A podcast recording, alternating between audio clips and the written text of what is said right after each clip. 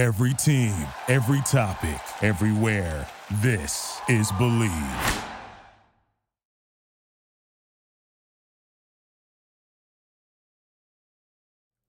Fellow Falcoholics, what is up? Welcome to the Dirty Birds and Brews podcast. I'm your host, Kevin Knight at Falcoholic Kevin, joined by my co host for Trench Talk here on Dirty Birds and Brews. He is Jordan Watkins at Big75. Fella, Jordan, welcome back to unfortunately uh, another loss show, but you know, I, I think it, it helps when, when you've got uh, someone to to process the game with, and that's what we're going to help you guys do here. Uh, but before we get to that, Jordan, how are you doing today? Uh, I tell you what, it's been it's been over 24 hours now since since the game. So in that regard, I'm a little bit better. But you know, if you're gonna get somebody up at 6 15, 6 30 in the morning to watch a game, I, I gotta get some more than that. So that was that was a tough watch. But you know, on a different week, on to Houston.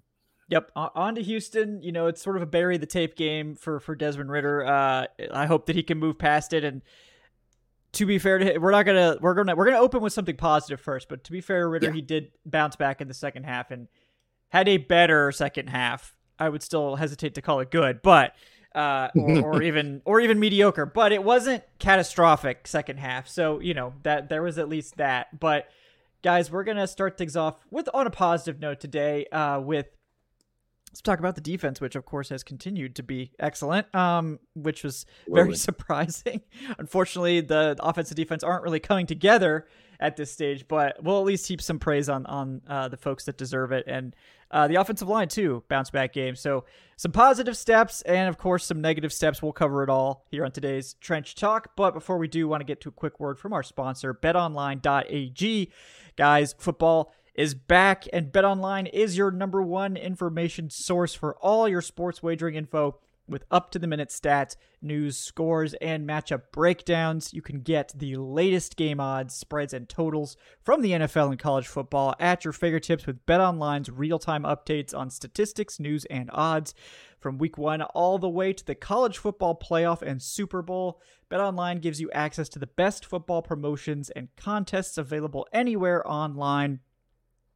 You know, uh, I has yeah. Once again, I'm I'm going into this week saying probably don't bet on the Falcons. Uh, you know, I would probably recommend. I think in general, it's a good idea to not bet on your own team. Uh, other than yeah. props, I think props actually because you have the knowledge of the team, or at least you should. Uh, that can that you can make that work, but outcome of games, uh, it's too much with your heart, and you know it's it's too prone to, to mistakes. But I did pick the Jaguars last week, so you know my heart didn't get in the way of, of logic last week. But um, no matter what you want to do, guys, head to the website betonline.ag today or use your mobile device to get in on the action. Just remember to use our promo code BLEAV, that's B L E A V, to receive your 50% welcome bonus on your first deposit.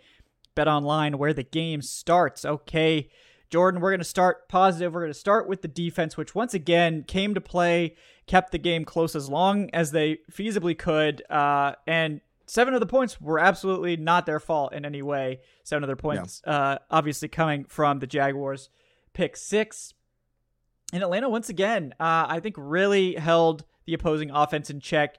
Seven of the points, of course, come on that blown coverage, which upon my rewatch, I'm pretty sure it was AJ Terrell's mistake on that blown coverage like, yeah. touchdown, given the fact that Bates was not really over there, and also that I find it hard to believe they would single up Jessie Bates against Calvin Ridley like on purpose. Uh, I, I didn't see that doesn't really seem like something that would typically happen, but disappointing that it it ended the way it did. But I think the defense in this one pretty much did everything they could to to keep the team in this. And again, we had the offense sort of come short. But uh, your your thoughts we'll start generally first, and then of course we'll dive into the defensive line. But you know, another game where the defense really plays well. You know, it's it, I, I have to remind myself that I'm I'm grading the defense with a, a, scale right now, and I say that because, like I said, it's a good defensive game.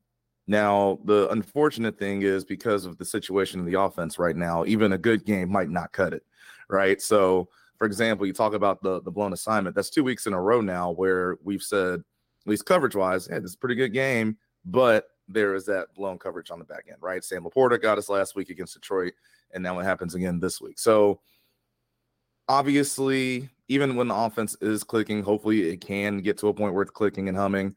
Things like that can't happen. because honestly, sometimes that one play really is all you need to, to be the change and the difference in the game. So, but I mean, if you look at look at it, I mean, besides that, right? So you had that and you had the pick six. So take those 14 points. I mean, that's that's a nine point performance that you gave as a defense, which again, you should be able to win with that. So um yeah, I think just overall, and I'll and I'll get into more specifics with David Onyemata in, in a second. But you know, overall, again, this is a defense that I feel like every single week I feel confident going out there and thinking that they they can do enough to keep us in games. And yeah, I think it was just another example of that on Sunday. Yeah, I agree. And you know, we we've seen some really nice things, obviously, from the free agents that you mentioned. David Onyemata has continued to just be this dynamic force next to Grady Jarrett, mm-hmm. and those two, it's a special pairing, and I'm so glad that we have that now. We've been asking for that for so long. We finally get it. It seems like it's not a flash in the pan that these two really are going to be one of the top interior duos in the NFL, and that's going to give the Falcons a chance every single week on defense because they they ha- will have the ability, especially against teams that are weaker on the interior, to just sort of wreck yeah. the game. Um, and, and they've been doing a great job of that so far, sort of overcoming a lack of edge rush presence. But um, the Falcons, the good news is that the Falcons have good run defending edge rushers. Uh, Calais Campbell had some like yep. picture perfect run stops this week, and he's he's right where I expected him to be as one of the NFL's premier edge defending run or run defending edge rushers. Um, just the pass rush uh, from the outside has has not quite been delivering the way we hope. Although I will say on that note, you know, Bud Dupree has started to string together some better performances, yep. and we are starting to see a little bit more of Arnold Ebiketie. But one guy I wanted to touch on before we dive like heavy into the defensive line was Nate Landman, who it seems like, you know, maybe that performance in week two was not a flash in the pan. Um, Nate Landman once again having a, a really strong game. Uh, and I, we talked about his story and how his path to get here and, and how cool it is that he's getting his opportunity. But what do you think about Nate Landman so far? Now we've seen two full games. Yeah, I mean, again, we talked about it before back when he was at Colorado. How without an injury, who knows how high up he was going to get drafted, right? In terms of the athleticism, he was all over the field for the for the Buffs on his time there. So it's one of those things where you know it's a guy that can be productive if he gets an opportunity. Now he has one. Of course, it's unfortunate as to why and how he got it. Right, talking about Troy Anderson being hurt, but you feel confident knowing that, especially after the first game. It's like, okay, I see this Nate Lamb guy. That's not bad. And so the first thought is, you think, okay, we need him in a pinch, he's there. That that's kind of your first thought. But now you've you've seen it repetitive. We'll see what happens again this week with a young quarterback coming up. But you've seen his ability now to do put two games in a row. Now if you do it three times in a row, and I know this is not the quarterback position, so I think it's a little bit different in terms of sample size to to really believe something. Uh, but I think he, you know, you put three solid games in a row. It's like okay, even though we just lost Troy Anderson, I know we were all excited to see what he was going to do in this defense. That the, the, that next step down, that's not it's not that bad at all, right? mm-hmm. I know we were talking about how I hate the phrase "next man up" because it doesn't really fit for everybody, but right now Nate Landman is trying to prove that you really can use that that phrase uh, with with him in the situation.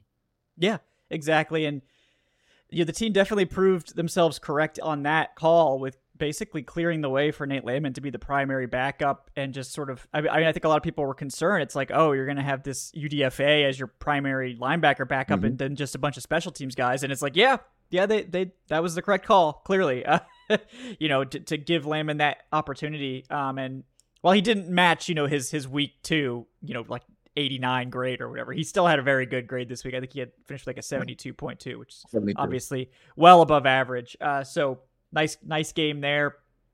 Jessie Bates still incredible. Calais Campbell another great game.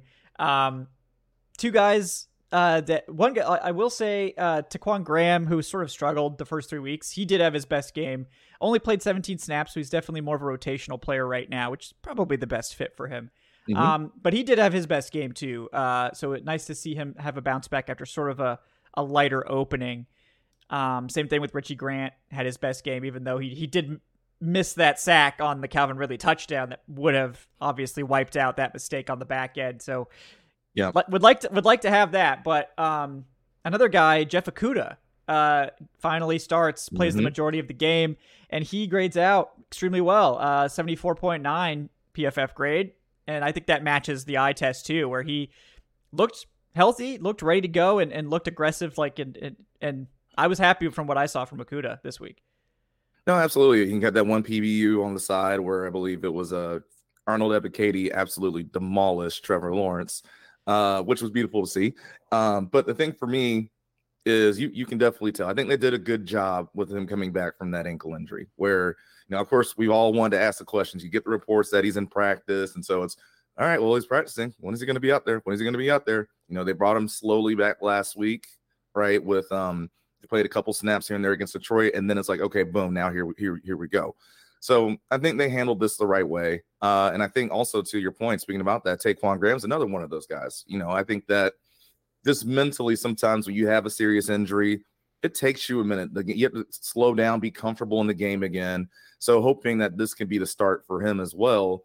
In terms of, again, you talk about the D line rotation that we have. Um, the fact that we can go to him, you know, spell some guys for a couple of plays, and and we all know how good he can be against the run too. So um, yeah, I just think it, it was a matter of time for him to get that feel again of uh, being healthy. And and now I think you know now he has a game where again, even in just 17 snaps, you, you, can look at the tape and say, okay, that looks and feels like me again. Uh, yeah. So I think that was big for him. Yeah, I'm happy to see that because um, I think we all knew. I mean, I, I I wasn't too concerned with his slow start for the reasons you mentioned too. Like coming back from a serious injury, it takes time, especially yeah. in the NFL where you're like, if you're if you're only going 90 percent, that can be catastrophic, like because of exactly. how good everyone is. So um, good to see him come back, uh, get get rotated back in. Another guy before we we start to move towards the uh, offensive side, unfortunately, um, that was really interesting to see. DeMarcco Hellams uh, yeah. gets gets the snaps over Jaylinn Hawkins, um, which doesn't shock me from a long term perspective. This is Hawkins' final year on his rookie contract. Doesn't and, and Hellams is a, a fresh you know rookie, but Hellams comes in, plays 12 snaps. Jaylinn Hawkins does not uh, play any snaps essentially, right? And didn't necessarily make a ton of plays, but PFF had him graded out, you know, slightly, basically average around the 60s, which is a good first showing from a seventh round rookie. Um, and I thought he he looked looked the part, didn't look out of place at all, playing that sort of. Uh, I get they sort of rotated him, and it seemed like in like almost like dime as like a dime linebacker yeah. on those third downs. So interesting personnel decision there, uh, going to Hellams. What did you think about his debut? Well, no, I think I think he was solid, uh, and I always say this about rookies. the The main thing for me in your debut, uh, unless you're you know like a running back, quarterback, receiver, things like that, the main thing for me is I don't want to hear your name called on a big play. you know, um, so you know we already talked about a blown coverage before, or you know there was not it wasn't like a big missed tackle or anything like that. So that's the main thing for him. But also I think that that's just more of a say a telling point of where they are with Jaylinn Hawkins. Like you said, last last year of his rookie deal. Um, you know, not a good sign, obviously, for him that you that the rookie DeMarcco Hellams is coming in and now I believe had more snaps than um than than Jaylinn Hawkins did in this game. So that that was pretty telling for me too. It, you can look at it both ways, right? Positive side is man, DeMarcco Hellams is is obviously showing some good things and and coaching staff trust him. The other side of it is man, Jalen Hawkins, you know, like what what's uh what's going on there and why haven't you been able to take you know that next step or next leap that they were hoping for?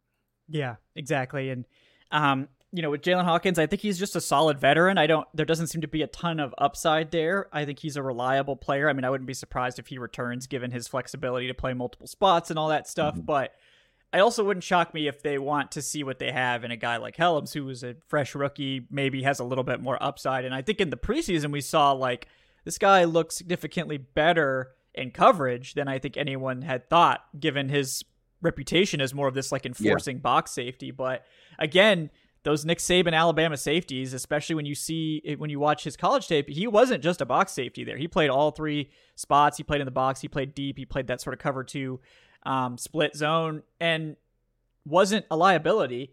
Uh, and then in the preseason is just making plays all over the place, obviously against you know the second, third stringers, but that's still impressive for, for, especially for a seventh rounder. So definitely uh, excited to see what we can get from Hellams, who may emerge as the sort of third safety long term. I mean, and I wouldn't say that it's impossible that he could emerge as a future starter either. That's obviously pretty early for any sort of definitive statements on that. But you have to like that he's found his way onto the field in the first you know quarter of the season, even even though the NFL ruined that with their 17 game schedule.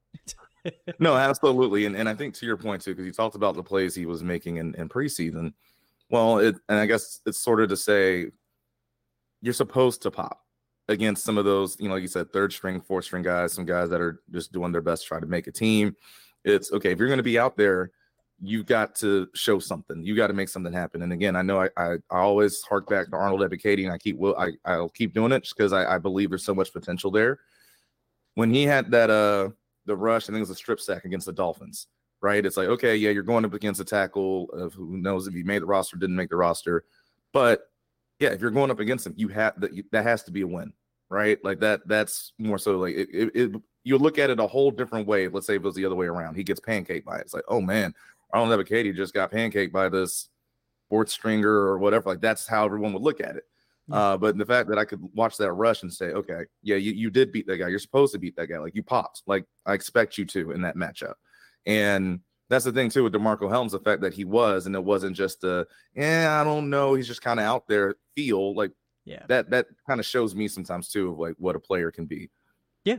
No, I, I love to see that from guys. You want your guys to stand out in the preseason, especially when you're going against the the second, third string guys who, again, we've made it clear on this program, like if you're playing in the NFL in any capacity, you're one of the best football players in the world. Mm-hmm. Um, but in the context of the NFL, you need to be standing out against that quote unquote lower level of competition if you want to make an impact on Sundays in the regular season, and that's exactly what we saw from Hellams. So, very encouraging start for the rookie safety. Let's transition to the offense, and again, we'll start on a positive note. Yeah. We'll we'll save the overall offensive takes for later, but I did want to shout out first, since this is trench talk, the offensive line, who as a unit definitely had a bounce back game, uh, top to bottom. It wasn't flawless. No one's expecting it to be flawless, for the record, in case anybody was curious about that. We're not expecting perfection, but right off the top, uh, Chris Lindstrom immediately uh, he's the, the number one offensive lineman in this game allows no pressures no hurries no nothing uh, and is right back to an elite offensive grade i think he had almost a 90 grade in this yep. game um, so it's nice to see lindstrom bounce back and he was the one of all the guys in this offensive line that i didn't really have any concern about and i think we talked about this but right. still nice to see him bounce back absolutely um, and that's what you expect, right? That's why they gave him, they paid him all that money. And again, I'm looking at some of the grades now too. It's, you know, sometimes the the overall grade can be a little deceiving yeah, just yeah. because hey, it might be this phase of the game they were really really good, and then that's what outweighs everything else because then it could be these other grades over here and eh, not so much. But no, he was elite in all grades, all facets, and again, that's that's the Chris Lindstrom that we come to love in Atlanta. And I think the thing for me is going into the season when you know you had your ideas and expectations of what the Falcons could do, what this offense could do. It started with again the offensive line and how good we thought they were going to be, and of course that starts with Chris Lindstrom. So it's good to see him again look like the Chris Lindstrom that we all know. Yeah, exactly, and we I I definitely like to use PFF grades, especially for offensive linemen, because outside of a few other stats like you know pressures allowed and stuff like that. There's just it's a hard to quantify offensive line play without actually going like play by play and evaluating. So but on this program we don't take pff grades as gospel. So we will be sure right. to let you know if we disagree with any of the grades. But um, i think lindstrom's is, was spot on this week. An interesting one also Kaleb mcgary definitely did have a better game this week. Um, i think he finished with like a 69 overall grade but particularly had high marks in pass pro. He did allow one pressure, which also turned into a hit. Um, mm-hmm. But again, you know, not not the worst outcome uh, for McGary considering what we've seen the last couple weeks. Nice to see him bounce back as well, and and we just need more consistency. No one's expecting perfect pass blocking from McGary. We just can't have him giving up two, three sacks in a game. Yeah, no, I I agree. I mean, at the end of the day, it's, like you said, not everyone's going to play a perfect game, and and and you know we know that, especially up front. So it's just I don't want to be in a situation, and I know no other Falcons fan does too, where it's anytime we drop back and pass, you look immediately at the right tackle and see like, oh, what's going on over here? Now in this game, that was not the case because you had to do it in other places. But no, I mean, again, it's as long as you could get average to above average consistency from Kaleb McGary, I think you're we're okay, you know, at, at right tackle, and that and that's more so I think what had been so alarming or confusing for people earlier on, you know, those first three games of the season because you you weren't we weren't getting even that. So no, good. It was good to see him have a have a better game, and I think there's still another another at least a little tick up that he can get to as well. Yeah, I agree. And you know, you mentioned that it wasn't McGary's problem certainly this week. Another guy who certainly wasn't a problem was Drew Dalman. He did allow two hurries, but was an elite run blocker in this game. Um, and I think Dalman once again has, you know, really shown that the team was right for sticking with him and not doing what I said and going and drafting another center. Uh, so, you know, shout out to Dalman for his play. Um, the two guys who who struggled the most this week were Matthew Bergeron, um, who didn't I think have a bad game, but I, I think mm-hmm. hasn't didn't really ha- make a plus either. I would say he had a pretty pretty mediocre sort of inoffensive game, which again for a rookie offensive lineman. You're probably hoping to have that most weeks where he's not standing out in a negative light. Um, and then hopefully those flash plays will start to come up more as well. Mm-hmm. The bigger surprise, I think, was Jake Matthews, who gave up yeah. the two sacks and four total pressures. Um, again, going up against a guy that's a super underrated pass rusher, in my opinion. He's not talked about with the NFL's top guys, but I, I think he's right there. Is is the other Josh Allen, you know, um, who had three sacks on the day and um, just whooped Jake Matthews a couple of times. Now, I think Jake Matthews on the whole actually did have a pretty good day, but those sacks were were uh, a big deal. And you know, I know people are some people are panicking about Jake Matthews saying, "Oh, he's he's aging. We need to like Jake Matthews is like 31 years old. He's not that old, guys. He's like, just been here for so yes. long. he's just he got here as a rookie, as a young player, and has just been the left tackle since like 2014. So like he's actually not to the age where you would be like, oh, this guy's on his last season. Now, yeah, it would still be wise to start grooming an eventual successor, but like. I don't think this was like a Jake Matthews is getting old game. This is just a he went up against one of the best edge rushers in the NFL and, and got beat sometimes game. Yeah, and it happens. And the thing for me with Josh Allen, and I, I was seeing this watching this tape coming into this week, he's just streaky. You know, mm-hmm. there, there, he'll have games like this, and then there will be another game where it's, you know, he's not. I don't, I don't want to say non-existent, but he's not flashing like this, right? Like I don't think he does it consistently enough as everyone thought when Jacksonville picked him at seventh um, a few years ago. So that was the thing for me. It was again when you go into certain games, if you know there's a guy on the other side of the ball and that again they can have those moments, you always have to say, don't let that moment be against you this this this week. And so no, for Jake Matthews, Josh Allen had his he had his moment, you know, this yep. week. So that was like I said, that was the unfortunate thing. And I mean, there there are a lot of things though. I feel like that that go on with that because I know Jake Matthews he he gets credited for the three sacks. I believe there was one I can't remember exactly when in the game, but I think Desmond was actually going to moving away from some other pressure, so he kind of yeah. walked into the sack. So that's not really on yeah. Jake, but there, there's some other things though that I, I, must say I have questions about when it comes to, um, and this is again, it's kind of more of an overall yeah. offensive question, but it plays into the O line because sometimes I think that sacks come because of the concepts that they're trying to do or not using. Yeah, I agree, and that's probably a good time to transition, unfortunately, into the overall offense, which the run game was awesome. Um, and, the, and yep. this was again, this was against one of the NFL's better run defenses through the first three weeks of the season. You know, Bijan comes out, gets that hundred yard game, looks awesome throughout. The run blocking is really good. Tyler Allgeier didn't get as many carries. I mean, it's clearly starting to become Bijan's show, but yeah. um, so the run game I think is is sort of without reproach. I think they did a great job there. In fact, I would say that they probably have to start leaning even more on that somehow just because of how dire the passing game is. And again, this leads us into our discussion of the passing game where it's somehow it's gotten worse from last week. Last week it looked like the passing game had bottomed out and somehow it, was worse this week. Um, and again, like we talked about, last week. Like Ridder's going to have to stop putting the ball in harm's way because sooner or later that luck is going to run out. And it ran out on Sunday with yep. Ridder throwing a pick six and then immediately another interception.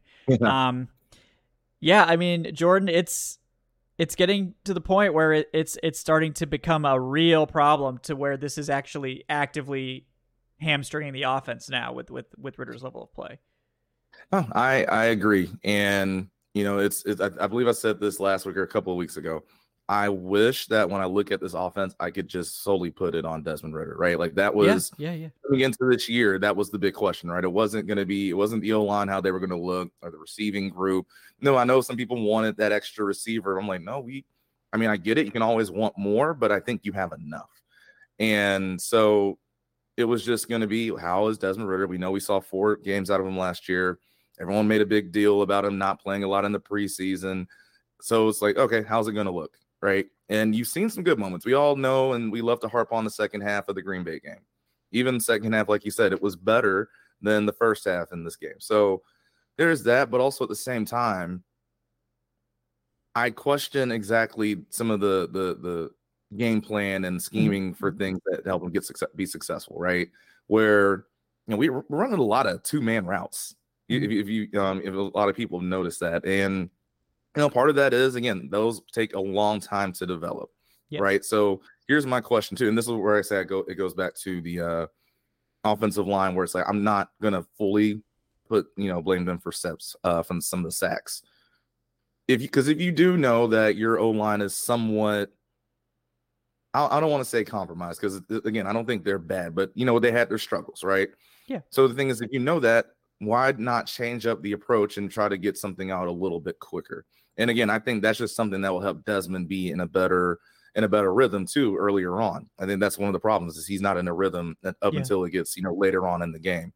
So you know he's holding on to the ball, trying to make things happen down the field. That just gives the pass rush a little bit more time. And yeah, I mean, as you see, there's a lot of times where the Falcons will have two or sometimes three guys in the same vicinity on the field. Um, so it's just really difficult all the way around. Like again, I'm, and I'm not saying this to to to cope for Desmond Ridder. He obviously has to be a lot better. Um, and I think you know that's kind of the no duh uh, statement yeah. of the day. Yeah. But there's some things around him too, game plan and scheme wise, that I think that is really not doing him a ser- uh, is doing him a disservice, rather, if you will. Yeah, and it's it's never just one thing that causes yeah. that level of offensive problem. Um, now maybe you could have individual games where it's like, oh yeah, this was definitely on this player. The quarterback really screwed up this week or whatever. Um, right. But the offensive line struggles have certainly contributed, and I think that you're correct with your crit- critique of of the schematic issues. Um, and then of course Desmond Ridder happening to have what I think is his worst game from a decision making standpoint this week as well. It all compounded to another just disastrous performance. And um, you know, I we talked about it last week. We've talked about it on, on multiple shows that it doesn't seem like there's a lot of quick hitters in this offense. It doesn't seem like there's a lot of layups for for the quarterback, and it's make and it's forcing Desmond to really hold the ball. I also think that the other side of that is that a, a lot of the quick hitters that they have, Ridder has not been able to yeah. process quick enough to hit. So if he needs that extra second, can you really have these quick timing routes for him if he's not going to be able to hit them? Um, and that that is a, a, critical problem because he has to be able to to quickly process and hit those quick routes, or he's going to always be taking sacks. Um, you have to be able to to analyze what's happening in front of you and, and hit those quick plays if you need to.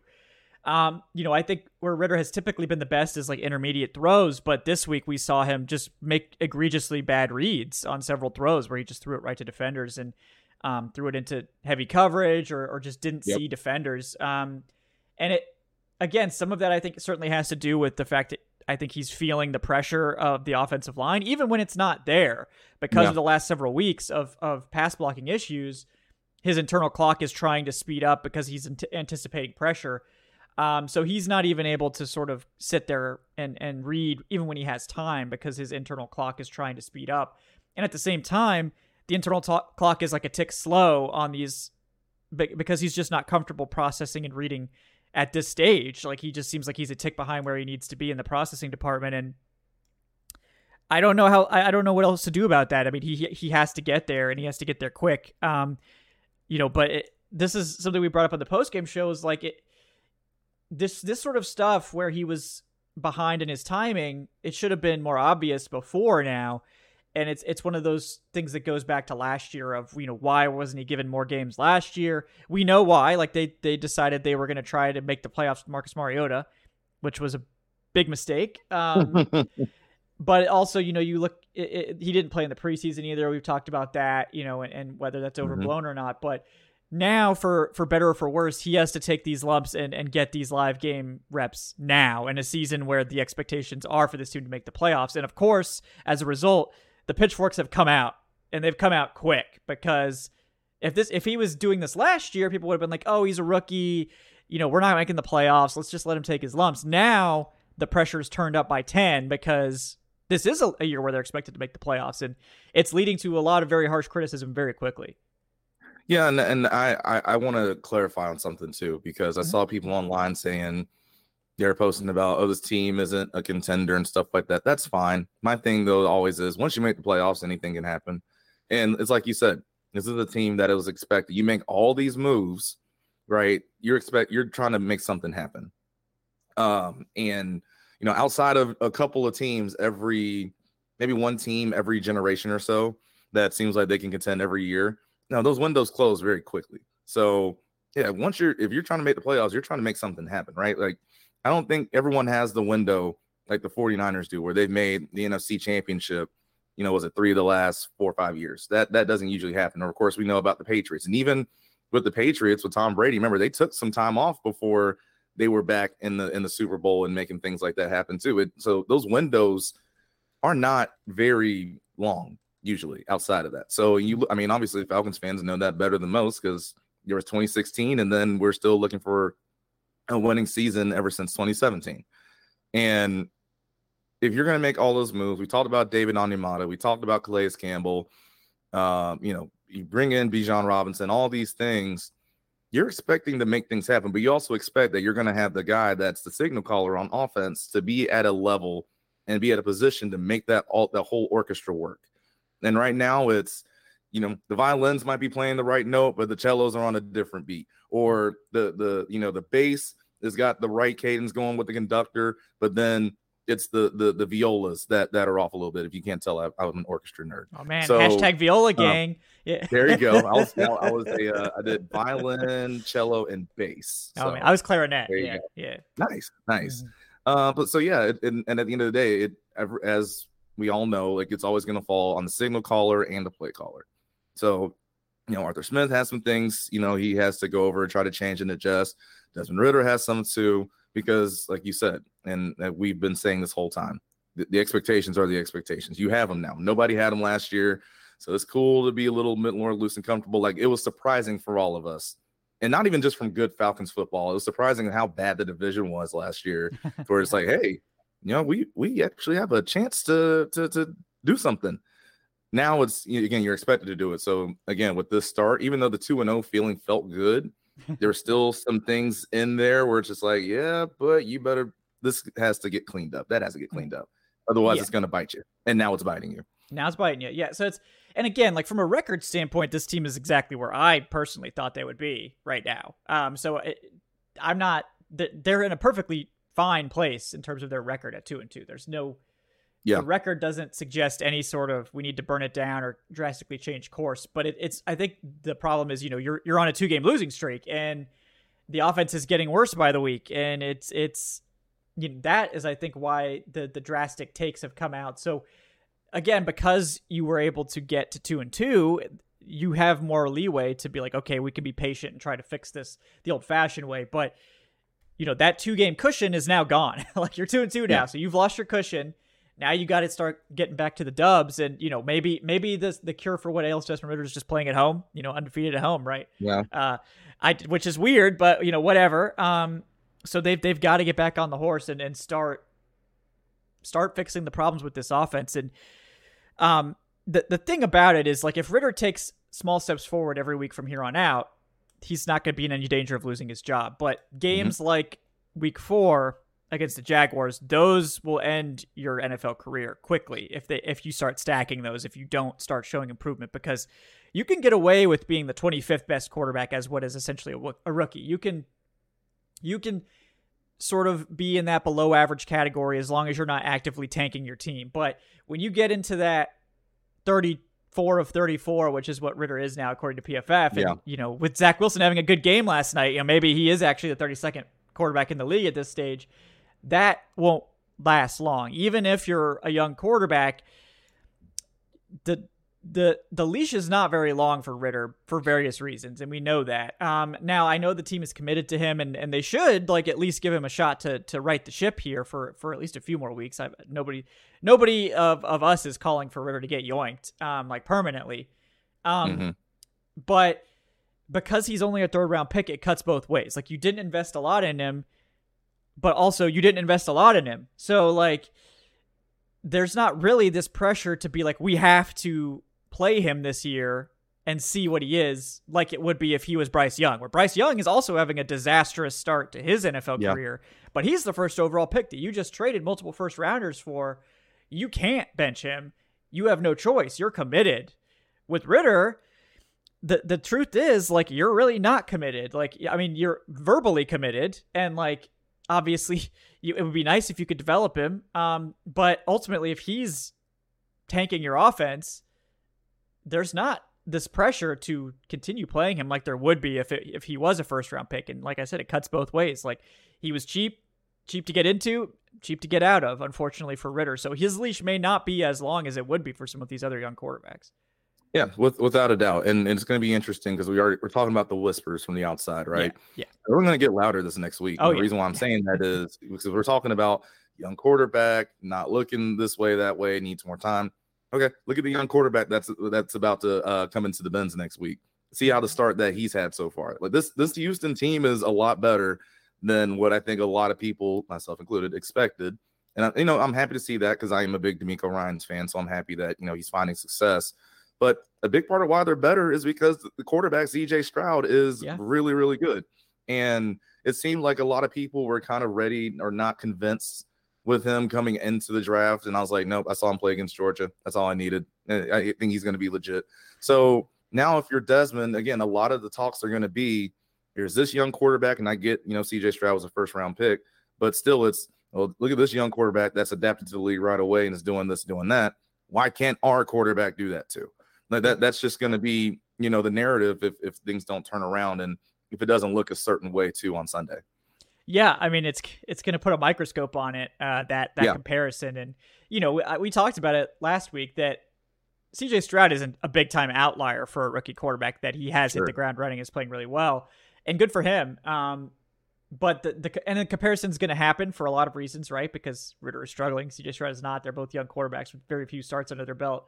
Um, but you can't I wouldn't necessarily say you should make CJ Stroud the barometer of what a rookie quarterback should look like because he's, you know, and I, I don't think you're saying that either, but some people are. They're like, "Oh, well, look at CJ Stroud. Ridder's not CJ Stroud, so he's a bust." Like, well, that's yeah. probably not the one I would say like that's the barometer for whether you're like playing well enough as a rookie. Um, CJ Stroud is sort of I mean, he's I think the best rookie start since Joe Burrow, um, which is good good for him, but that's it's been like 3 years since we've seen a rookie play like that. So um, I mean, you, you, look around the league, most of the time it's it's pretty mediocre at best for rookie quarterbacks. Mm-hmm. Um, so we'll we'll see. We'll, we'll see how it develops. I'm certainly not calling for for Ridder to be yoinked at this point. I, I was saying they might want to consider it at halftime of last week because I didn't want his confidence to get completely wrecked if he if it was mm-hmm. going to be a route.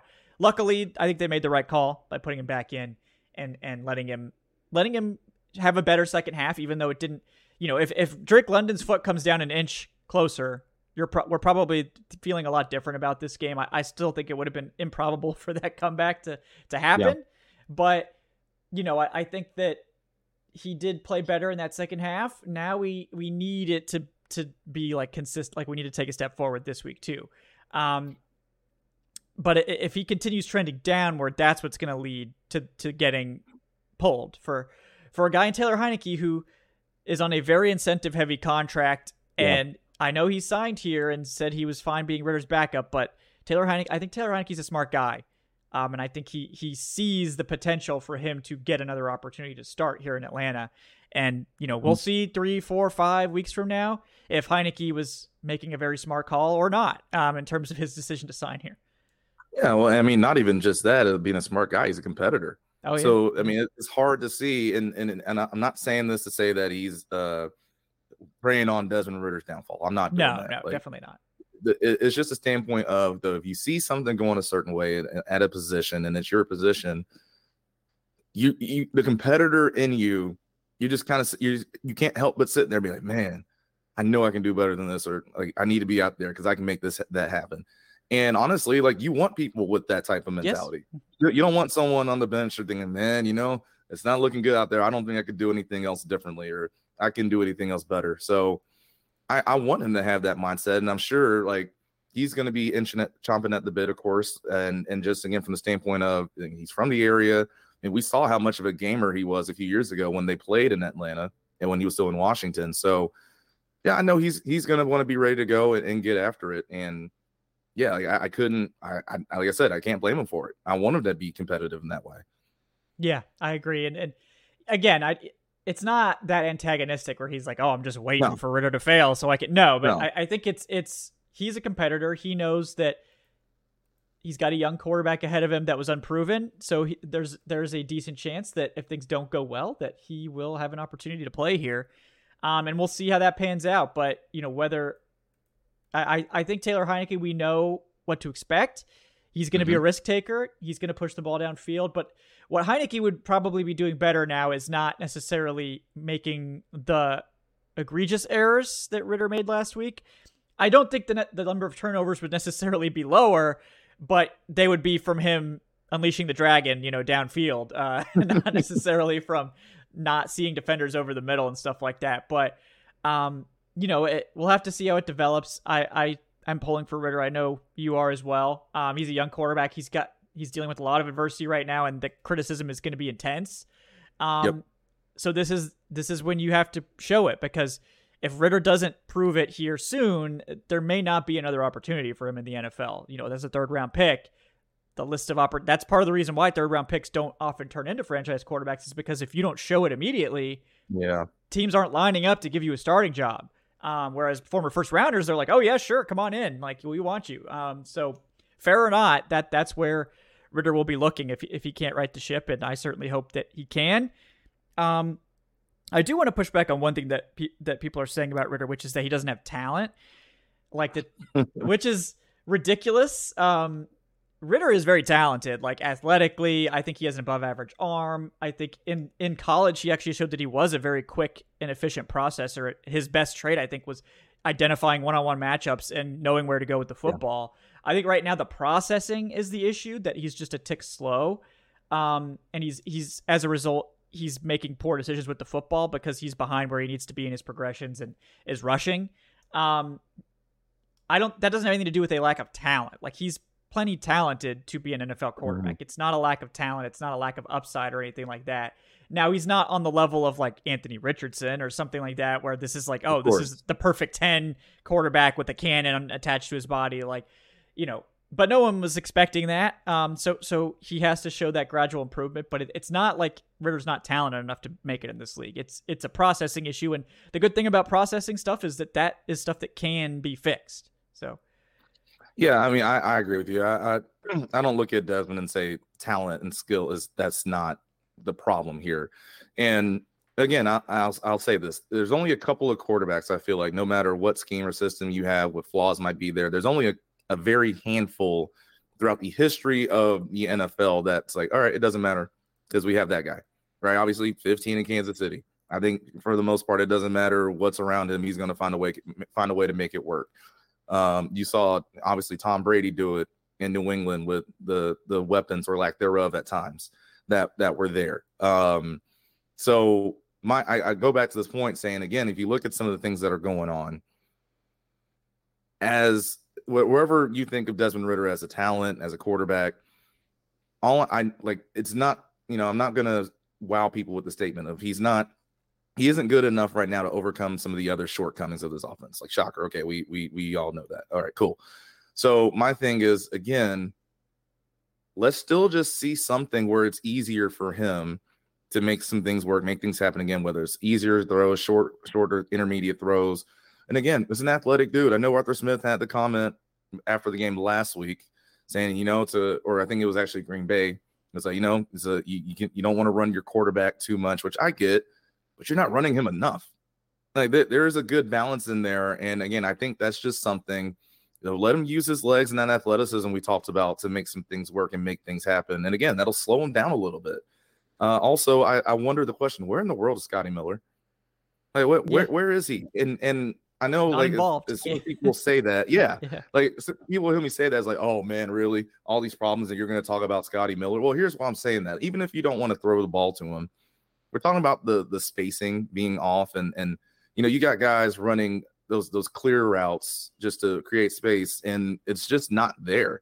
So I don't know. Maybe the guy that runs the four four that's that's just chilling on your bench right now, you might want to bring him in and, and do some things with that too. Uh, so you know, I, I I asked myself that question because even with that, it's I, I- you know I look at Kyle Pitts. I don't think he's he's healthy. Yeah. It it doesn't he doesn't run like and I mean even with that you know like should have had the big play in Detroit, right? Um, it was just a, you know it was a miss, but still when you just look at him, it just doesn't feel like every single play it's it's all there with that MCL with that knee yet.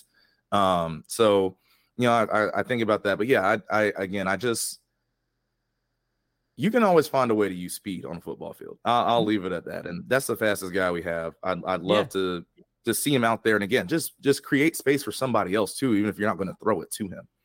Yeah, I think the, the the biggest criticism of Arthur Smith's offense so far is that the route combinations and the way that the spacing of the offense is set up doesn't do the quarterback any favors. Yeah. In fact, I would say it looks pretty amateurish. Now, I don't know if that's people running incorrect routes or not running the routes to the areas of the field that they're necessarily supposed to. Like maybe these guys are supposed to be getting more or less depth, and that's why they're Mhm. looking so close together, but they really shouldn't be. Um, we didn't call a play. We don't know what the design actually is, so so like I, I will give you know a little bit of leeway that some of those plays that I, I know were highlighted in the, the quarterback school last week, which was a great video if people haven't watched that yet. Yeah. Um, I will I will give a little bit of, of wiggle room that some of those may have been improperly executed on the field, but sure.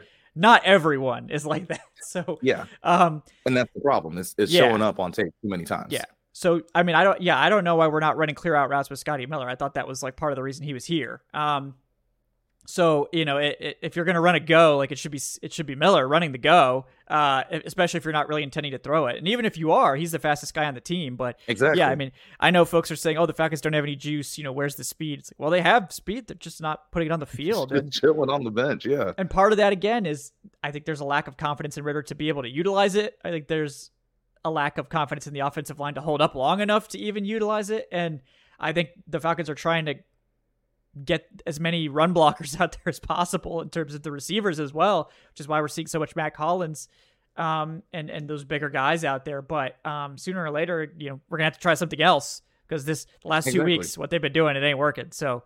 Um, Exactly.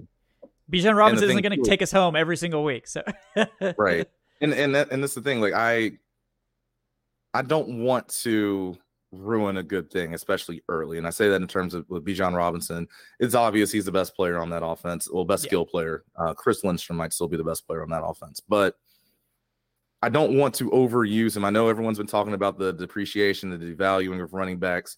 You have two really solid running backs right? Obviously with tyler allgeier too. I don't want to have to be in a situation where you run him into the ground too early. Uh, so yeah, you have to find something else that works because again, we we see some of these deep these deep ball patterns and and with other players, right? Drake London's run some, Kyle Pitts might run some. Again, we we see a lot of two man route combinations, uh, which is definitely interesting.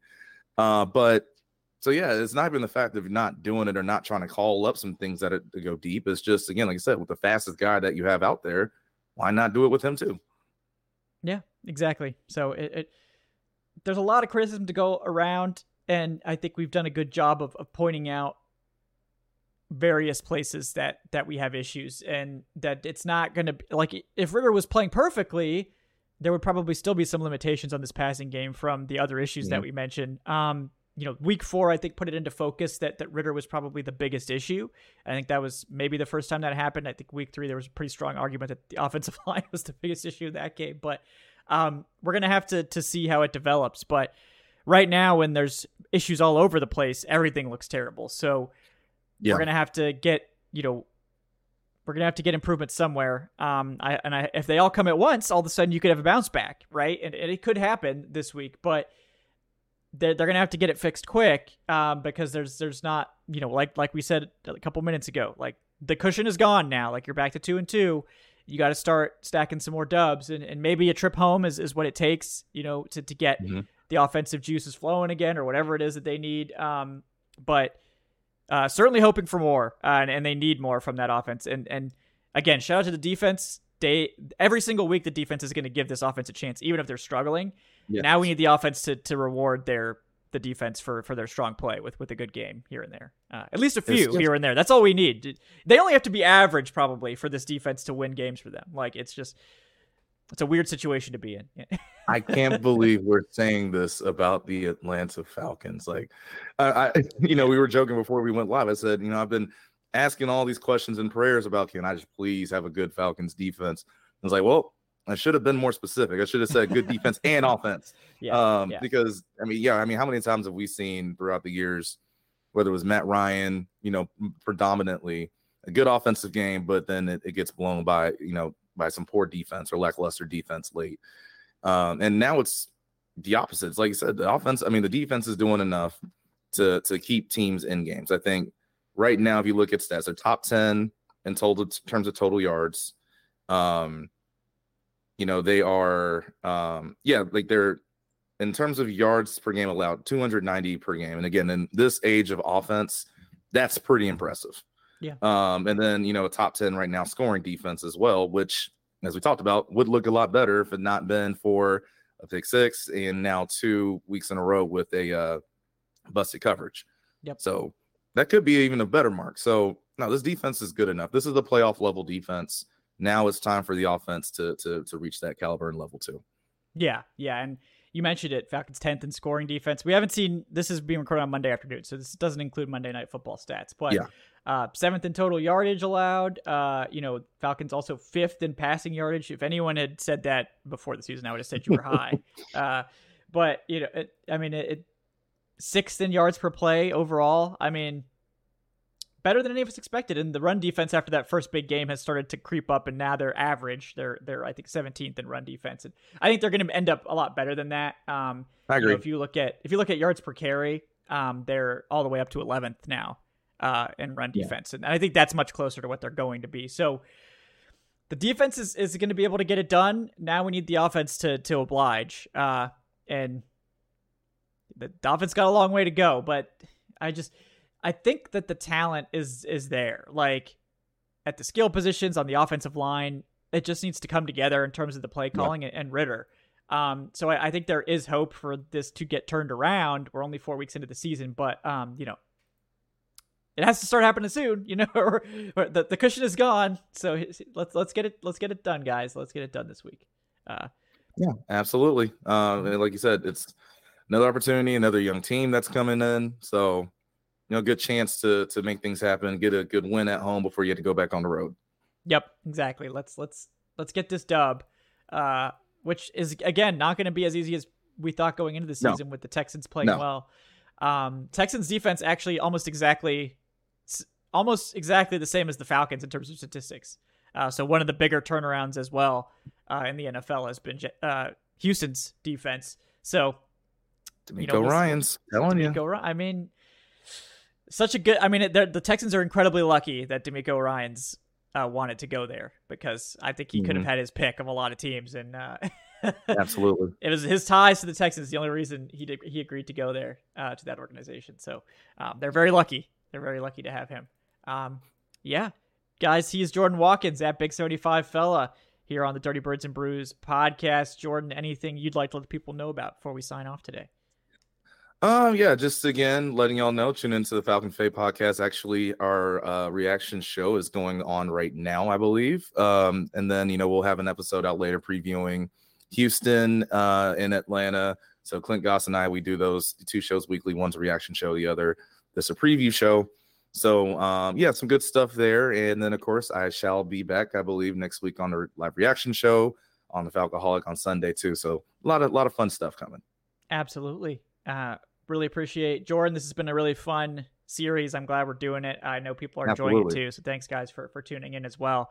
Uh, everyone, I'm Kevin Knight at Fat Call Kevin. If you enjoyed this episode, please like and subscribe. Leave us that five star review on your podcast platform of choice. We'll be back on Wednesday night for Falcoholic Live, and of course, have another game preview coming your way for this Houston Texans matchup in Week Five. Until then, folks, this show was of course brought to you by BetOnline.ag. We will see you next time here on the Dirty Birds and Brews podcast. Have a great day, folks.